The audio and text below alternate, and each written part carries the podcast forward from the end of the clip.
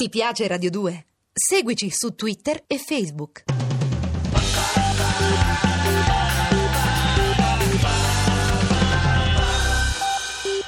Questo popolo, popolo siciliano, talmente attaccato alla vita, popolo che ama la vita, che dà la vita, non può vivere sempre sotto la pressione di una civiltà contraria, civiltà della morte.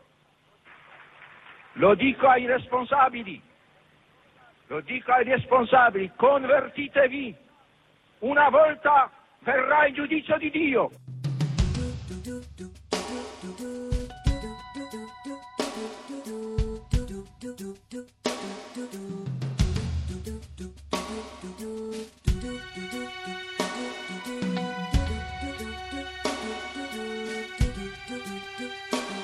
Quel terriccio nasconde, ostruisce quello che una volta era l'autostrada nel, nel tratto di 20 chilometri che eh, porta dall'aeroporto di Punta Raisi a Palermo. Vedete le due corsie in pratica sono assolutamente irriconoscibili, si vedono lamiere contorte, si vede un'auto al centro e un'altra ancora dietro, probabilmente è la croma bianca blindata dove era il giudice Giovanni Falcone. Falcone Falcone guidava la sua auto, accanto a lui c'era la moglie.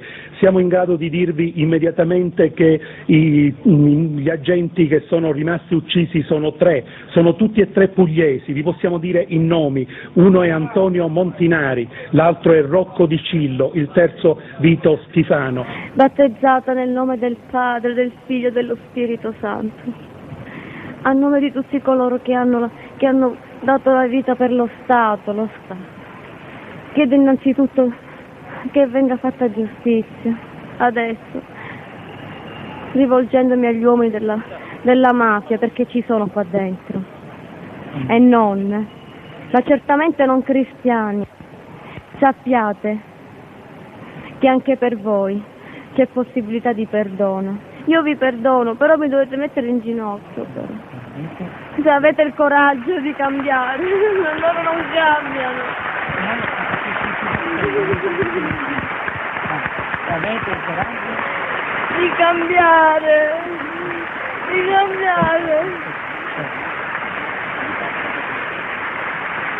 Loro non vogliono cambiare, loro, loro non cambiano, loro non cambiano. No, non è così. Aspetta, aspetta, no, di cambiare radicalmente i vostri progetti, i progetti mortali che avete. Tornate ad essere cristiani. Per questo preghiamo nel nome del Signore che ha detto sulla croce. Padre, perdona loro perché loro non lo sanno quello che fanno. Pertanto vi chiediamo per la nostra città di Palermo. Oh, Signore. che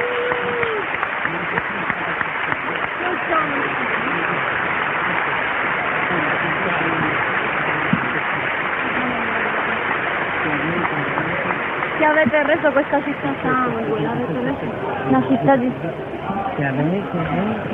Vi chiediamo per la città di Palermo, Signore, che avete reso città di sangue, troppo sangue, di operare anche voi per la pace, la giustizia, la speranza, l'amore per tutti, non c'è amore, qui non ce n'è amore, non c'è un amore per niente.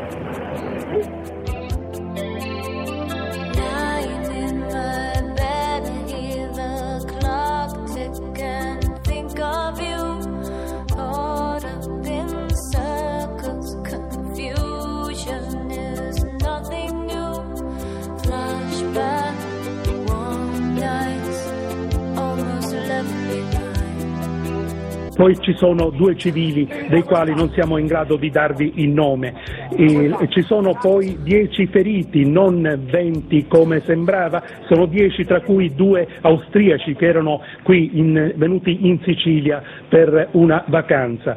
Abbiamo mh, tra i feriti c'è la dottoressa Morvillo, Francesca Morvillo, la moglie appunto del magistrato che è rimasta ferita alle gambe. La dottoressa Morvillo è giudice alla Corte d'Appello. Il, l'attentato è avvenuto intorno alle 17.55, pochi minuti prima Giovanni Falcone era atterrato all'aeroporto di Punta Raisi rientrando a Palermo come era solito fare per tutti i fine settimana quando era possibile.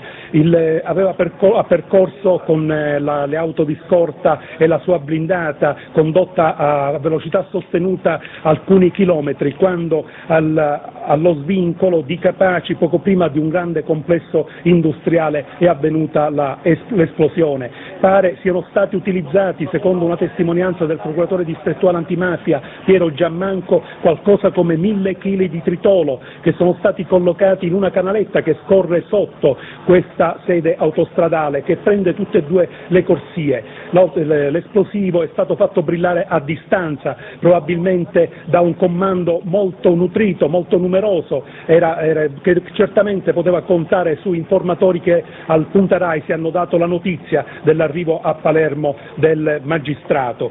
Sappiamo eh, già che il, mh, mm, i, i sicari eh, hanno, c'è stata anche una rivendicazione eh, giunta alla, alle agenzie, si parla di una falange armata, forse sono sciacalli, ma eh, già una, un'altra, un'altra, rivendicazione dello stesso tenore, alla stessa firma, era venuta qualche giorno fa e preannunciava l'uccisione di alcuni uomini politici, uno dei quali siciliano, Mario D'Acquisto la croma bianca è praticamente irriconoscibile. Come vedete ci sono auto rovesciate, sono in tutto sette le auto, tra quelle della polizia, tra quelle di Falcone e quelle civili che sono state coinvolte e che sono andate praticamente distrutte, un ammasso di lamiera ormai assolutamente quasi irriconoscibile. Radio 2 ha deciso di cancellare la programmazione di varietà del mattino per proporvi un documentario radiofonico Protagonisti coloro i quali hanno combattuto e combattono quotidianamente la mafia. Voci, testimonianze e ricordi sul filo della grande musica italiana e internazionale. Evaporato in una nuvola rossa, in una delle molte feritoie della notte, con un bisogno d'attenzione e d'amore, troppo se mi vuoi bene piangi per essere corrisposti valeva la pena divertirvi le serate estive con un semplicissimo mi ricordo. Queste sono cose che molti forse avranno dimenticato, ma che io non dimentico. Un giorno Giovanni Falcone mi telefonò e disse, sai, mi hanno regalato un'agenda elettronica meravigliosa, ci scrivo tutto. Che fai? Il diario come Chinnici? No, disse ma voglio, qualunque cosa succeda, che si sappia qual è stata la mia vita all'interno della Procura della Repubblica. Di fatto era una vita di amarezze, una vita di delegittimazioni continue, una vita di anticamere imposte per delegittimarlo al cospetto degli avvocati, dei colleghi che entravano, degli uscieri. Questa fu la vita di Falcone, fino a quando non fu costretto ad andare a Roma, a prendere un incarico ministeriale, proprio per sfuggire da questa tagliola palermitana da questa delegittimazione palermitana. Falcone reagiva come reagisce uno che pensa soltanto a servire lo Stato. Falcone in ogni momento della sua vita è stato un servitore dello Stato. Non è mai entrato in polemica nemmeno col Consiglio Superiore, nemmeno quando rimase bocciato nella lotta per diventare alto commissario dell'antimafia, nemmeno quando rimase bocciato per le elezioni del Consiglio Superiore della Magistratura. Non ha mai avuto reazioni nemmeno contro gli attacchi di giornalisti veramente infami, di libellisti infami, che lo accusavano di essere comunista, di volersi impadronire del potere, di fare tutto per puro spirito di potere. Ha reagito con un silenzio dignitosissimo. Così era fatto Giovanni Falcone. Dopo la morte di Falcone, Borsellino sapeva di essere ormai nel mirino e soprattutto lo seppe negli ultimi giorni prima della sua morte.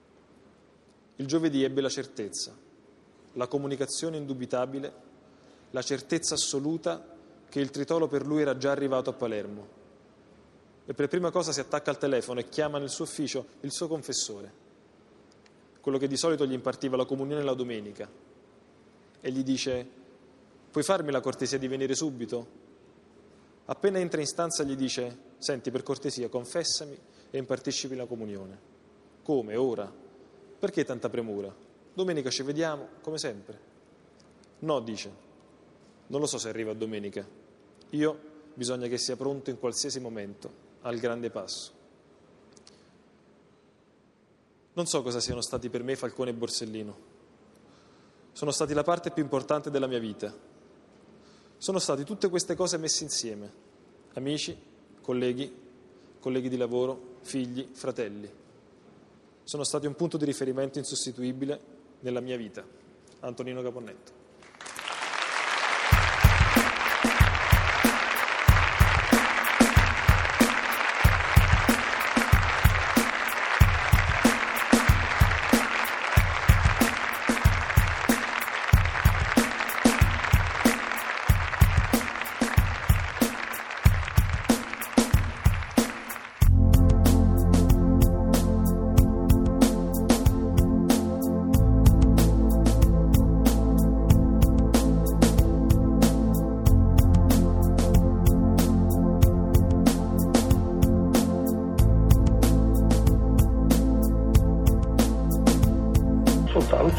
Spirito di servizio.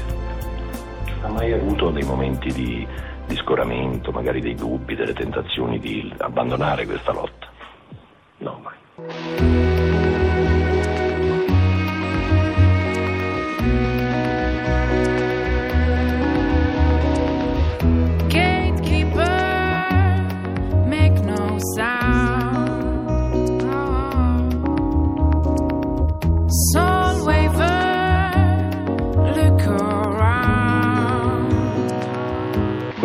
Popolo, popolo siciliano, talmente attaccato alla vita, popolo che ama la vita, che dà la vita, non può vivere sempre sotto la pressione di una civiltà contraria, civiltà della morte.